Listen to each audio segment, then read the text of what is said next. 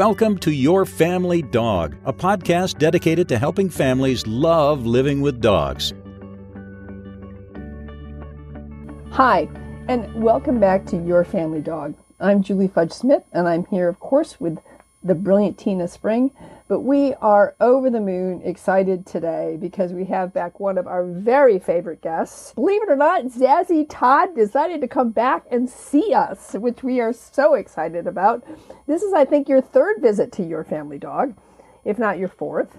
So we are thrilled to have you back. And this time, Zazie has a brand new book out called Purr The Science of Making Your Cat Happy follows the same format as WAG. There's a list of tips at the end of every chapter. At the end, there's a list of things to make a, a cat happy. It goes from kitten to end of life issues, and it has a very handy index. So we are thrilled to have Zazie on to talk about cats, and especially cats in relationship to our family dogs. So with that, I'm going to turn it over to Tina for the very first question. So, Zazie, we're so excited to have you here. I said before we started recording that it's Happy Zazie Day because we always enjoy having you as a guest. So, I kind of view this as compared to dogs. Like, I think of dogs more in terms of like what makes a dude happy, and the cat. I assume that this is a much more significantly large volume because it's more like making a chick happy, where where there's more charts, graphs, and logarithms. Because I just view cats to be significantly more complicated and much more even individual than dogs are. Does the research prove that out to be true?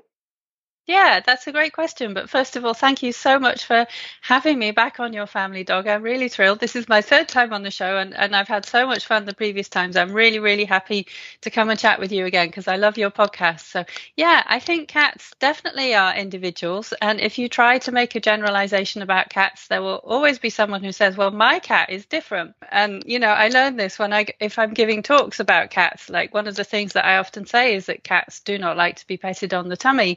And I I have to always say there are some exceptions because every cat is an individual. Because I know, like if it's an in person talk, someone at the end is going to put their hand up and they're going to say, But my cat does like to be petted on the tummy. But you know, it's a common misconception that people have, and most cats don't. And if they roll over and show you their tummy, they're not inviting you to come and pet it. They're, they're feeling safe enough to show it to you, and you're going to completely ruin the mood if you reach over to touch their tummy.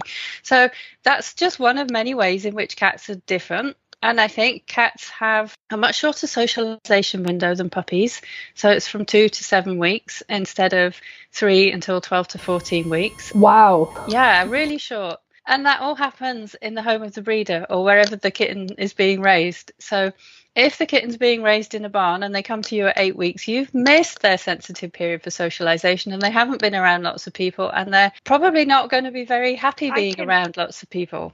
I can only imagine that my cat, because I didn't get him until he was like eight months old, he must have been socialized in a frat house. Because he thinks he's a dog. He's like a weird cross between a monkey and a dog. He's just completely weird.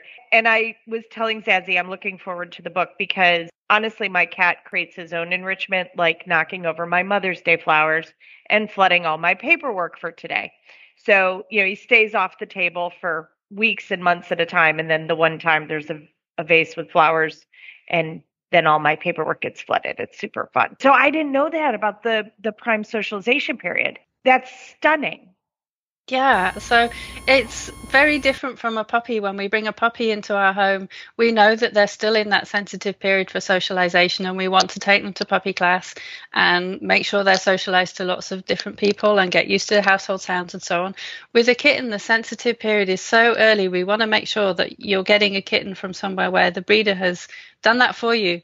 And then it's still important to build on that when they come into your home. So they're still young, their brain is still malleable and plastic, but they're past that period. You just have to kind of build on whatever experiences they've had. But we know, for example, that it's important for kittens to be handled by multiple people when they're small, four or five people, because if they're only handled by one person, what happens is they get used to that one person and they can become quite fixated on that one person, but they're not going to be very friendly to other people.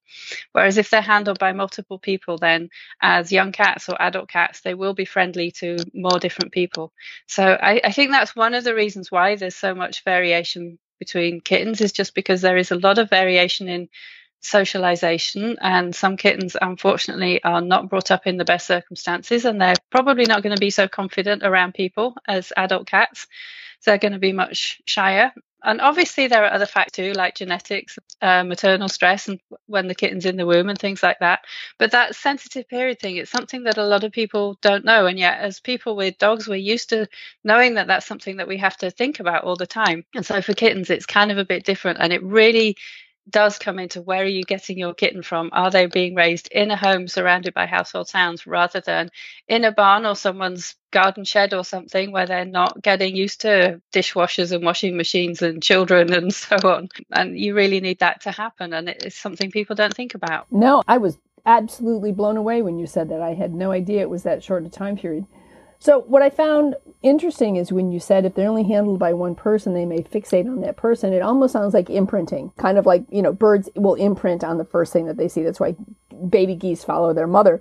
It almost sounds like there's an imprinting factor going on with kittens as well. And that in order to avoid that, you have to have them handled by multiple people during that time period when they are adjusting their attention towards adults. Yeah, I mean their brain is learning so many things, and if they're handled by multiple different people, then they're they're learning that oh yeah, there are going to be lots of different people in my life, and then they'll build on that and be sociable to and friendly to lots of different people. So Zazie, how sticky are they? As far as, for example, if like my cat was, you know, found at seven or eight months and was neutered and ended up in rescue and just, you know, got trapped basically. So he's crazy social with dogs. Like he thinks dogs are hysterical. But based on what you're saying, it sounds like if a kitten, very young, wasn't around dogs, didn't have expo- exposures that were positive to dogs, it sounds like you probably are not going to be super successful trying to introduce a, a dog or a puppy to that cat. Is that true? Yeah, it's going to be much more difficult. Um, so there isn't a huge lot of research on cats and dogs getting on, but one of the things we know is that it works out best when a kitten has been around other do- dogs when they were young. Similarly, I mean, obviously, it's going to work out best for the dog. We know if they, if they've been around or at least seen some cats when they were puppies, that's going to help as well. But yeah, so if you're bringing a kitten into a home, it's much easier with a kitten. If you're bringing home an adult cat who's never been around dogs, it's going to be very hard for them to get used to being in a home with a dog.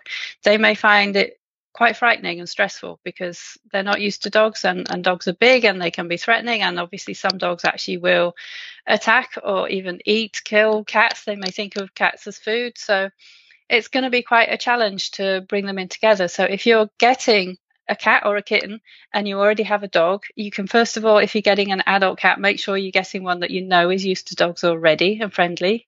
Um, and that helps. For example, when I got a dog last year, I had the advantage of knowing already that my cats had got on with my previous dog, so they were likely to accept a new dog so long as that dog was friendly to cats. That was a good thing to know. But if you bring home a kitten, I think if they're still a kitten, they're going to be able probably to adjust to a dog, but it's going to take them longer. But it will really be best if they have had some experience with a dog before. So, Zazie, one of the things I, when you were talking about introducing you know, kittens to a household with dogs. Several questions came to mind, but one of the things that I know can be very difficult for people is introducing a new cat or new kitten to an existing cat in the house. Do you cover that in the book? Because, okay, I have confession here. It's brand new book, haven't gotten it yet. So I'm going to just put my ignorance on display here. So that's one of the things that I think a lot of people would really want some good information on is if I want to get a second or third or fourth cat, how do we do introductions? Yeah, so I mentioned it in the book it's relatively short because the book goes all through a cat's life and some of the other material also about setting your home up is very important and kind of fundamental to everything, including if you're going to be bringing another cat home. But the thing is that cats aren't necessarily social with other cats. This is another way in which there's a lot of individual variation. So if we think about a cat, they can live completely on their own. They're solitary hunters. They can catch mice on their own. They don't share their meals because the mouse is quite a small meal. So they're not necessarily going to be sociable with another cat. On the other hand, we know from some of the feral cat colonies that cats can cooperate quite a lot. Mother cats, especially, can cooperate a lot with each other. They will look after each other's kittens, move them out of harm's way, even suckle the other cat's kittens, and so on. So they can also be very sociable. And it's going to depend in part on their early experiences. So if their their mom was good with other cats, and as a kitten they saw their mom interacting with other cats, that's going to help. They themselves, if they've been around other cats, that will help too. In general, it's a good idea if you're getting a kitten to actually get two kittens so that they will keep each other company, especially if you know that down the line you're going to want another cat. It's much, much better to start off with two kittens or two adult cats who are already bonded to each other, which you can get from a shelter or rescue, than to get one cat and then you don't know if they're going to get on with another cat and you have to think about trying to match their personality, pick another cat or kitten that's going to be good with them, it's not necessarily going to work out quite well. And there are quite a few people who have multi cat homes where they do get on really well, and you can tell that they're part of the same social group if they are, for example, rubbing their head on each other, cuddling up together, grooming each other, sharing the same space. But also, you get multi cat homes where actually the cats aren't part of the same social group. They don't get on terribly well. And there's not necessarily overt fighting, which people find quite easy to spot, obviously. But it might just simply be that one cat is blocking another cat from getting access to resources like to the food or to the litter tray or something like that. And that's a more subtle sign that people often miss and they don't necessarily realize that their cats aren't getting on. Do you find that people tend to oversimplify how quote easy a cat is? Like, do they just default to my cat's healthy and happy and cats don't need enrichment? Like, it's just a cat. Do you get a little bit of that stuff from we naughty dog people? I think you get that from a lot of people, actually. I think there is a perception that cats are easy pets, that if you don't have that energy for a dog, well, then you can get a cat because the cat's going to be easy. And okay, so you don't have to take them for walks. You can train them to if you want to, but most people don't, and that's okay. But especially if the cat is indoors only, and there are lots of good reasons why some people, depending where they live, might choose to keep their cat indoors only. And my cats are indoors only because it's much safer for them. But that means they can't go out and find their own enrichment. They can't go sit in the long grass outside and follow smells and listen to birds and watch insects fly by and so on. So they just have this kind of barren environment in the house. And it really helps if you provide more things for your cat, if you give your cat things to do, if you make sure that the environment is set up right for them. And these are things that a lot of people don't really think about until they get to a point where their cat is having behavior issues. And if you set all of these things up right to start off with, instead of just assuming, oh, my cat is happy, but you think, oh, what can I do to make my cat happier? Then you're going to have fewer behavior issues and you're also going to have a better relationship with your cat. That was going to be my next question is that if you increase your cat's happiness by enriching its environment, it's going to have fewer or less severe behavior problems. And then the other thing I was wondering is if you have a multi species household, so you have dogs and cats, if you have enrichment for your cats and enrichment for your dogs so that both of them are happier, do you find that you have fewer behavior problems between species? It would stand to reason, wouldn't it? And I don't think anyone has specifically tested that, but it, it would make sense. What we do know about the relationship between dogs and cats is that actually the cat is the most important part of the equation. There's a couple of studies that have found that if the cat is comfortable with the dog, then they're likely to have a good relationship, and that cat's comfort is much more important than the dog's comfort. And I think that makes sense because the cat is the smaller, more vulnerable part of the equation. And so the kinds of things that we can yeah, do. Yeah, I'm I'm gonna throw a flag on that, Zazie, because if you've ever tried to give a cat a bath, I would not consider that cat vulnerable. It's kind of like trying to, I don't know, put a raccoon in a net. Like they're pretty good at defending themselves. Sounds to me it'd be like kind of like trying to bathe a kraken, you know? But you don't want to put them in that situation where they have to defend themselves. and that's how it is with the with the dog, okay? Right. So they may have to defend themselves or feel that they have to defend themselves against the dog. And you don't want that to happen. And yes, it's true that a cat can just scratch a dog's nose and that painful for the dog and that often is enough to sort out a relationship, but you don't want the cat to have to attack the dog. and I was and I was teasing more than anything else, but I was like, "Hey Zaz, you ever tried to put a cat in a crate? Because like they're pretty good. It's a little bit like wrestling a squid. Like they're pretty good at not yeah. doing what they again more like training a woman. I think. Well, it's like they grow extra arms and legs. you know.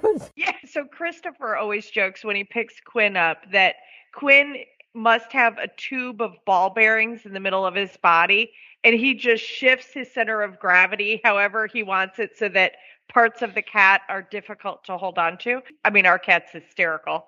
He's a pain in the butt, but he's my pain in the butt.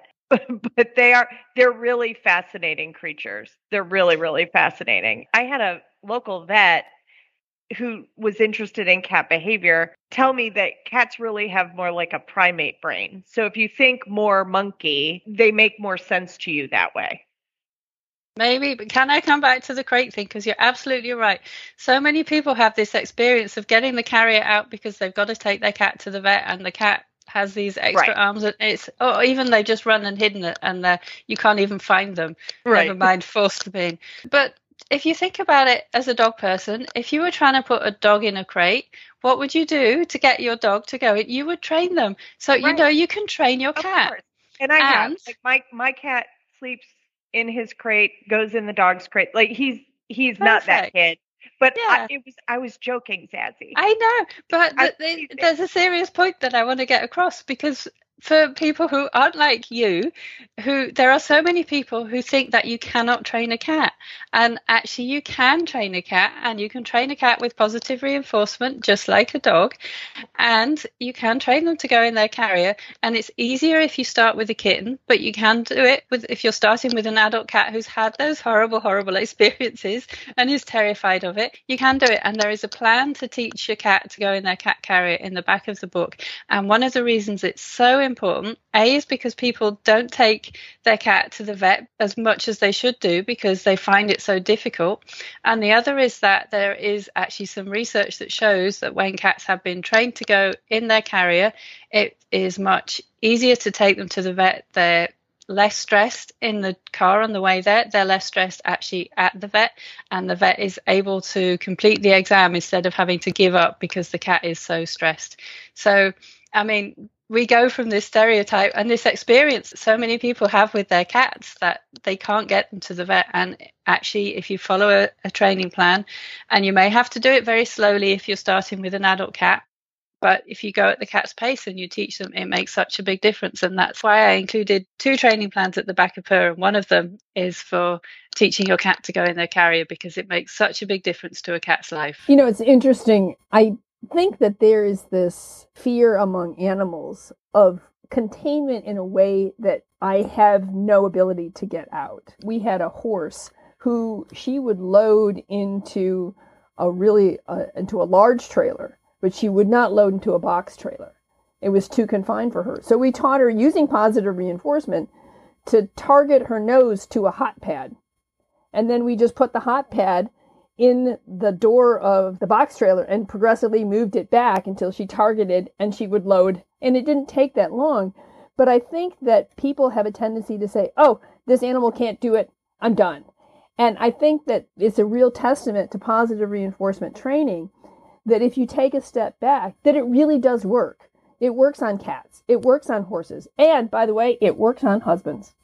Just want to throw that one out there. Okay, That's now, funny because now we're all wondering what you're currently teaching, Brad. He's too old to be taught, but but in general, he's one of those exceptions to the rules. So Zazie, you'd be you'd be interested to know that my staff and I are working through the cooperative care book with from Dr. Deborah Jones and using it with our cats as well as our dogs. And honestly, it can be pretty easily adjusted for toddlers, but it's my cat's annual visit was last week and he's always been good about going in and out of a crate. We've always done like if I give him treats, they happen in the crate, just like I would do with a puppy. He often just sleeps in there on his own. He's totally comfortable with it.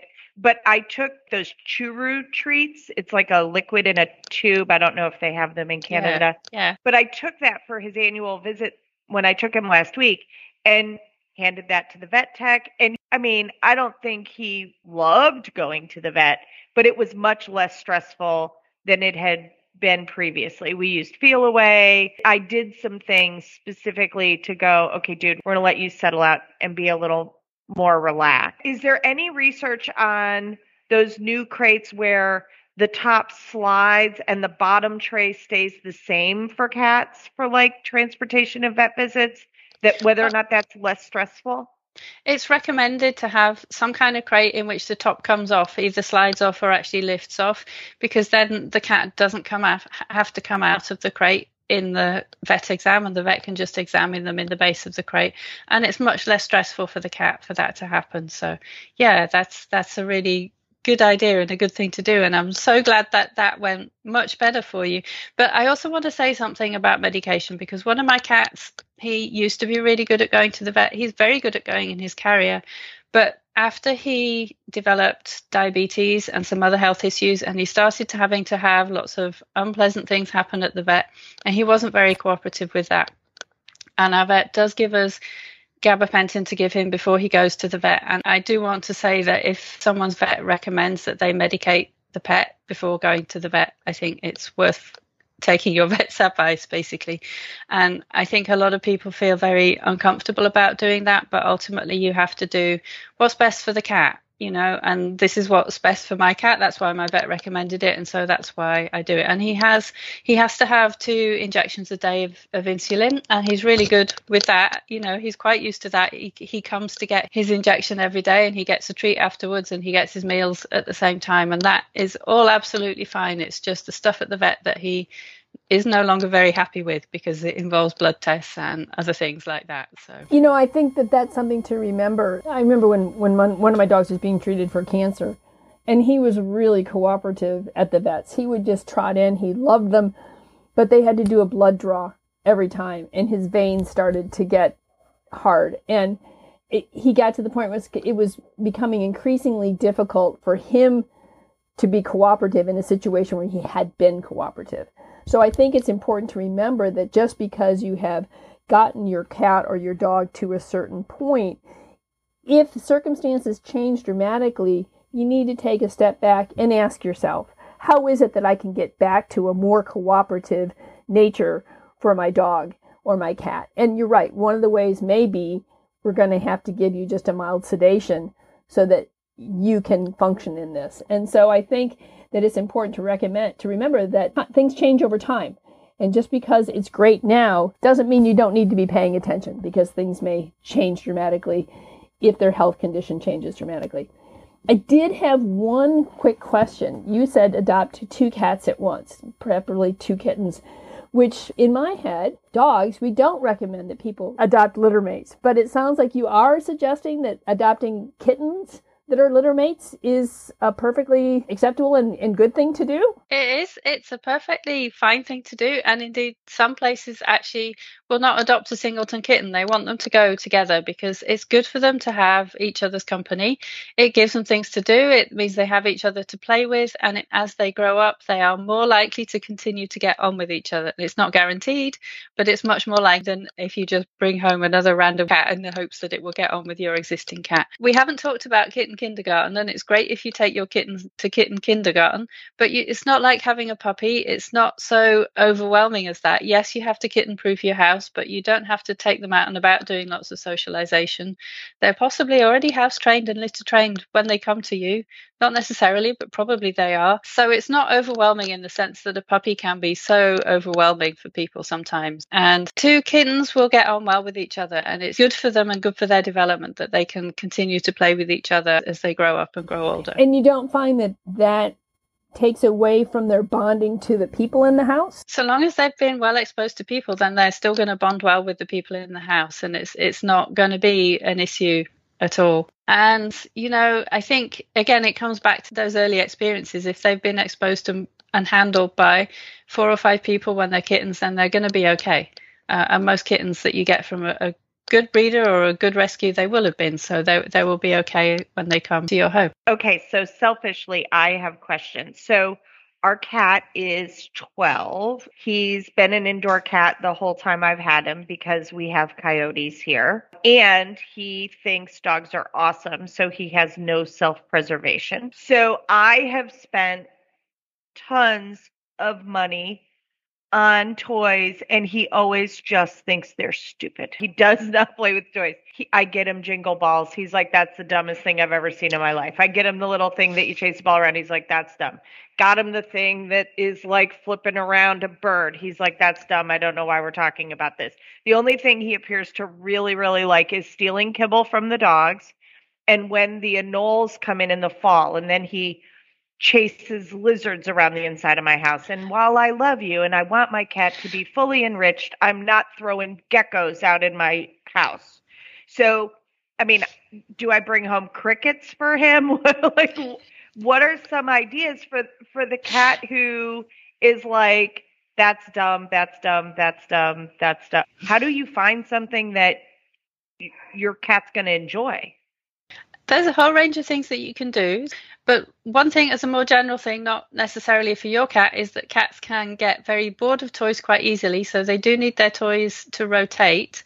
Um, you don't have to be buying new toys all the time. You can just put them away for a bit and bring them out again. Some cats have preferences for certain types of toy in the same way that some cats will specialize in certain kinds of prey. So it may be that your cat is a specialist in lizards and geckos, but not so much a specialist in mice or toy birds or toy fish or anything like that. But some cats like to have a toy that moves, so like a flapping fish, for example, especially if they're a bolder cat, because a shy cat can find that kind of toy that moves itself a bit much.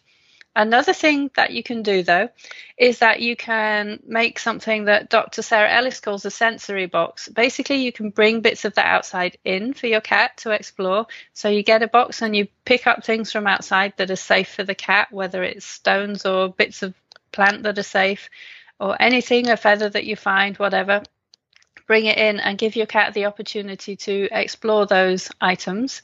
That's one thing that you can do. Never put the cat down in the box. Always give the cat a choice. Like if you've got a bold cat, like your your cat sounds quite bold, they're probably just going to march up and look at it. Some people's cats will be quite shy and it might take them quite a while to actually approach this box and smell it and you have to let them do it in their own time. That's one option. Another thing you can do is training because some cats like to do training just for fun and again if you're used to training already, you will have lots of plans that you can use to teach sit down, sit pretty, and so on. You can just follow those plans. I do have a plan for teaching sit pretty in the back of the book just to get people interested in the idea of training their cat tricks. He does it already. Ah, well, see, I thought he, he also heels. He he does heel position and offside. I mean, he he follows all the dog lessons. Wonderful. That's perfect. And another thing that you can do, and maybe your cat does this already as well, is you can try scent work. Cats can do nose work too. So you can try a little bit of nose work in your home if you want to. That's something else. You know, just spread some boxes about, put a treat in each box, let the cat in the room to jump in the boxes and find them. Again, don't put the cat in the box, let the cat explore the boxes in their own time. And then over time, you can make that gradually harder. Only put a treat in one box, add extra treats when the cat finds it, and so on. You can even find nosework classes for cats and tricks classes for cats online now. And you can certify your cat as a trick cat or a nosework cat if you want to. So there's a whole load of things that you can do with your cat that you didn't used to be able to do, and those are those are options as well. But the thing about play and for everyone listening who has a cat, it is important to make sure that your cat has opportunities to play and which are using the predatory instinct because when the cat is chasing a toy, it's the same kind of thing. It's like that they're treating the toy as if it's a toy mouse or a toy lizard that perhaps is what your cat would like. And so time with to play with a wand toy is important and there is some research that shows that when cats have more time spent playing with the wand toy, they actually are less likely to have behavior issues. Um, so that's an important thing for people to do, especially if their cat is indoors only. And my cats are indoors only too, because like you, we have we have coyotes, we have cougars. It's just not safe for them outside, so they have to be indoors. Zazie, I have a, a question for you on play. I remember going to uh, the Midwestern Veterinary Conference, and I would always devote at least one day, at least a half a day, to cat stuff and learning about cat language and stuff because a lot of my clients have cats. But they were talking about play and that cats play very differently from dogs and that they tend to do it in short little bursts that tends to be a few minutes at a time or a few swipes. Have you found that to be true as well? And is that something that people need to understand that their dog or their cat is how it plays so that they can more effectively play with the cat. Yeah, and so you have to think about if if you're playing with a wand toy, you need to move the wand toy as if it's a prey, so as if it's a mouse or as if it's a bird or a dragonfly or something. And also part of the predatory sequence is that first stage of looking and searching and watching. So in the beginning your cat is going to be watching. And sometimes I think people feel, oh, this isn't working. My cat's not being athletic and leaping in the air all over the place. And they give up at that point.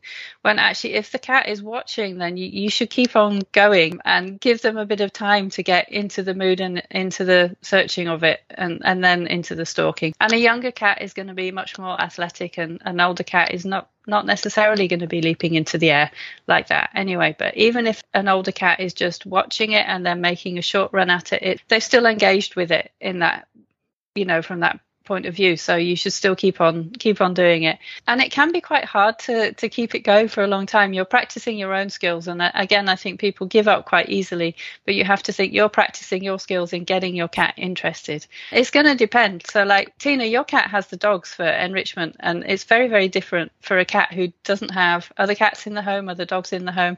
Maybe the people work a lot. There's not a lot going on. That kind of cat is really going to need a lot more enrichment because there is less happening in the home anyway that's of interest to them. So he does. The last dog that was given to us is a cat killer. So he has much less access than he has had in the past because in order to keep him safe, there's a lot more separation because it's dangerous for him. So we endeavor to do a really great job keeping him safe, much to his chagrin. We, and we didn't know that the dog had actually been encouraged to kill cats before he was given to us. We were driving away when they decided to impart that bit of information. So, he's a great dog, but he was literally trained to kill cats. So he's serious about it. And our cat's a doofus. So he just thinks he can be friends. So he's constantly trying to make friends with him. And I'm like, that's a bad idea, cat. But I do feel bad for the cat. Like I miss him. When Mister's on vacation, the little dog, the cat gets a lot more interaction and gets to play with our other dogs. And I probably need to put more effort into accommodating that for him. I also learned so he doesn't like regular catnip, but he likes liquid catnip. So I've brought some of that into his world and he thinks that's pretty pretty fun. That's great. And you know, the catnip response is genetic. So not all cats respond to catnip. Around a third of cats don't respond to catnip, but there are a few other plants that have a similar kind of effect. And just because a cat doesn't respond to catnip, it doesn't mean that they're not going to respond to those other plants. So silver vine is worth a try, which you can get as a stick, and you can also get it as a powder, which is the powder from the galls of the silver vine plant. And both of my cats, one cat especially, really, really loves silvervine much more than catnip, and even though she rolls around on catnip too. And also valerian, which is a herb, um, and it's I think it's more commonly in cat toys in England, to be honest, but you can get that here too. And also honeysuckle, uh, Tatarian honeysuckle, which you can get as blocks of wood. And I think that's easier to get in Canada. There's somewhere in Canada that grows it and sells it, but that's worth a try as well. And depending on the cat, most cats will respond to at least one of these, but it seems to be genetic. Um, we don't fully understand the catnip response, and so I don't know why some cats respond to some of these plants and not others. But it's it's fun to try them with your cat and just to see. And a lot of cat toys now actually they contain catnip and silvervine, just to kind of cover both bases, increase the likelihood that a cat will respond to them. So Zazie, I was thinking about having indoor cats. I think that in addition to the the box and bringing you know things into the cat um, and training to be scent. We did a, a episode on scent work, and I don't know what kind of colors cats see, but dogs are color blind in the sense that green and red are the same. So you can put like a scent on a green velvet or, or, or felt or red felt square and place those around and create a trail for the dog, especially if it's outside, he won't be able to see the difference between them. And I didn't know if that was something that would work for cats. But the other thing I was thinking is that there are other ways to bring the outside world to your cat. There's these catteries that you can get that are, you know, extensions of your windows, like a, a garden window that your dog can sit in.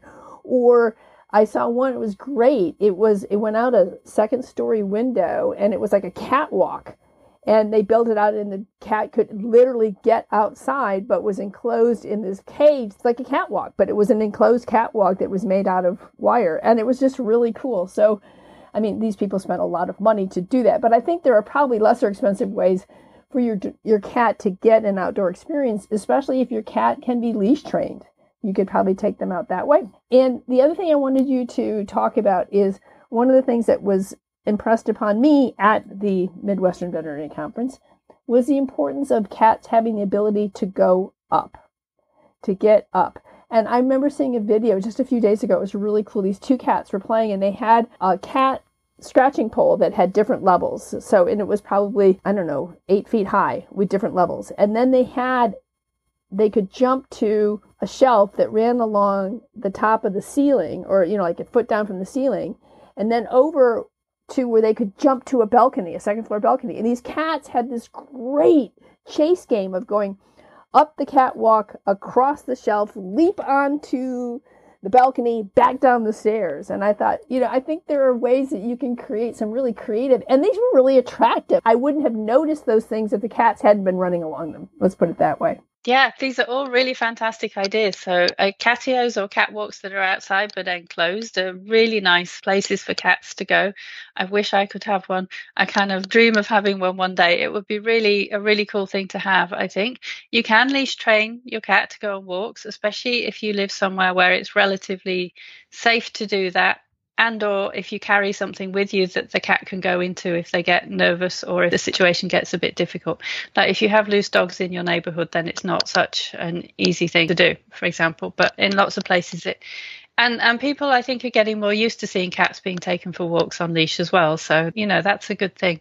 And then all these things you can do in your house. Cats like to be high up and perch, and they also like to have safe spaces where they can just go and, and hide if they want to because a cat's natural response to stress is to hide.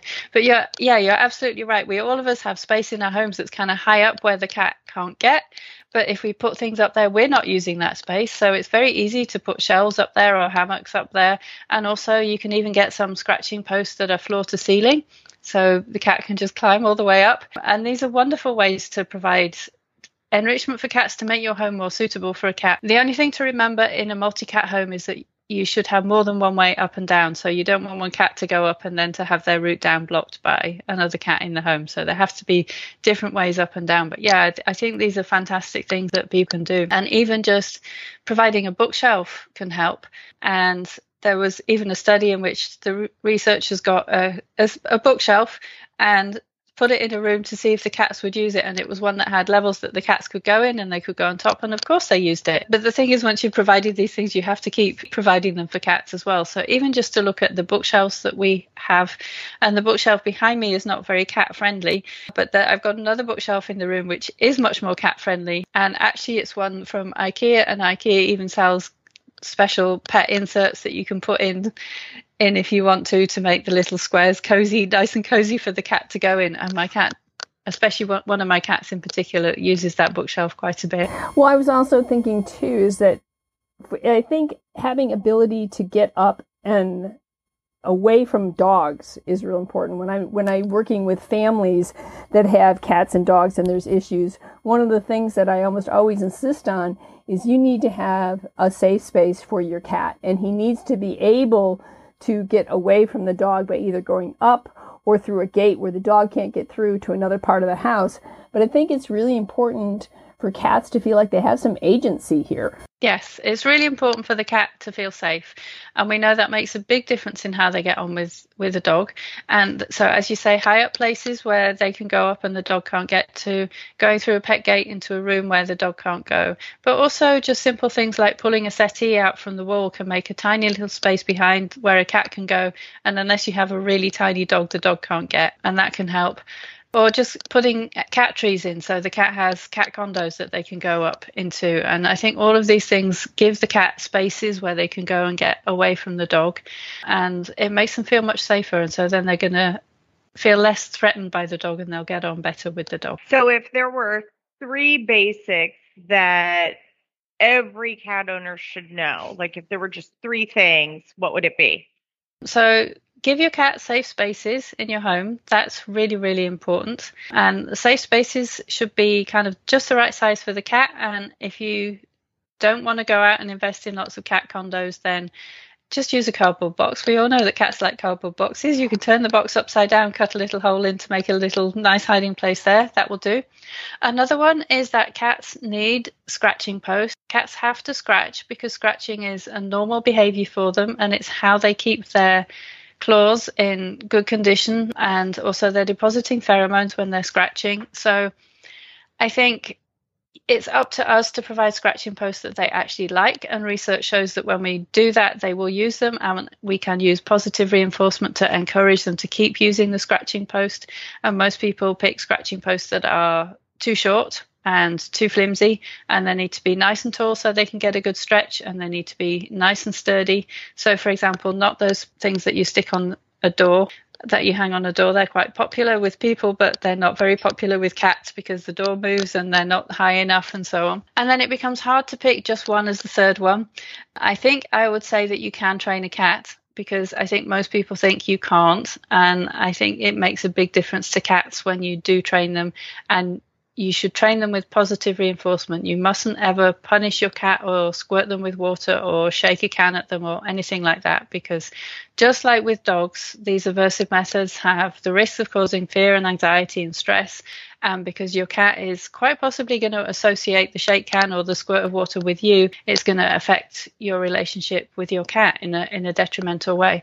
Whereas if you use positive reinforcement, it's a good way to train them and it's fun for you and the cat, so it's actually going to build and improve your relationship with them as well. Great, Zazie. Those are three super tips. The other thing is I would like you to tell people where they can find Purr the science of making your cat happy. So Purr is available from all good bookstores. It's also available as an ebook and an audio book. And if you're in Canada and would like a signed copy, then you can go to blackbondbooks.com forward slash Purr, or you can find that link on my website, companionanimalpsychology.com as well. And Amazon. It is available on Amazon. and Amazon, yes. It is available from Amazon too, yes while we were here, I ordered it for one of my staff who has a grouchy cat. So it'll arrive to her Friday. So before this even gets published. Yes, I was going to order it for my daughter who has four cats. So could definitely use a little bit of help with keeping those four cats happy. They all seem to adopt her. She never goes out and specifically adopts cats. They seem to, to say, okay, we're going to live with you now. And she says yes. So you said that you wrote this for all stages of a cat's life. Did you also write it for all nine of each cat's lives? Hopefully, if they have the book, they won't need to get through all of those nine lives. Fingers crossed. because at least it will help to reduce some of their stress and help them to have a happier, a happier time. Yeah. I just love that you do this work and you richly bless the world for people and for dogs and cats. What are you going to do next? I well specifically next I'm going to have a rest to be honest. and after that I'm actually at this point I'm not quite sure. I do have an idea for something else I would like to do but we have to wait and see if we can make it happen. So wait, um, so is um, it going to be the science of making your horse happy? Do you know, I'm actually not a horse person. I don't know enough about horses. So I would love for someone to write that book, but I would not be the right person to do it. I love horses, but I, you know, I've never been around them enough and I, I don't know enough about them. But uh, I do see some really interesting research about horses. I think, you know, certainly there is some very interesting science around training horses and horses' interactions with people and how horses behave. So I think there is a lot there, but it's just that I don't know enough about horses to be the person to do that. Maybe she could do lizards and then she could pass it on to you, Tina, so you could have the trained geckos. The lizards in our house, like it happens every October it's worth friending me on Facebook just for lizard season because it's a hot mess. They're coming in because it's cold outside, and the cat's like, "Stop stealing my lizard." It's it's a mess. I've learned more about anoles than any non lizard person should ever have to learn. like like are they poisonous, not venomous? Are they poisonous, right? Cuz the cat gets them and then I can't get them away from them. You mean kind of like toads? Toads can excrete in their skin. It's it's almost an hallucinogenic. We had a dog who was addicted to licking toads. So he would know exactly in the evening when the toads would come out and he'd insist on going for a walk and then he'd grab them and he'd lick them and hold on to them and then spit them out and then he'd be like, "Oh wow, man." So I think he was like hallucinating on toad excretions. He was an interesting dog. I have a couple here in town who are psychologists and they're wonderful. They have this wonderful English cream golden retriever girl who helps them in therapy. And she became addicted to hallucinogenic mushrooms. Wow. But of course, dogs don't really tell the difference between the ones that are hallucinogenic and the ones that are toxic. I, I mean, I'm laughing about it now, but it, it really wasn't funny. She kept making herself quite, quite severely ill.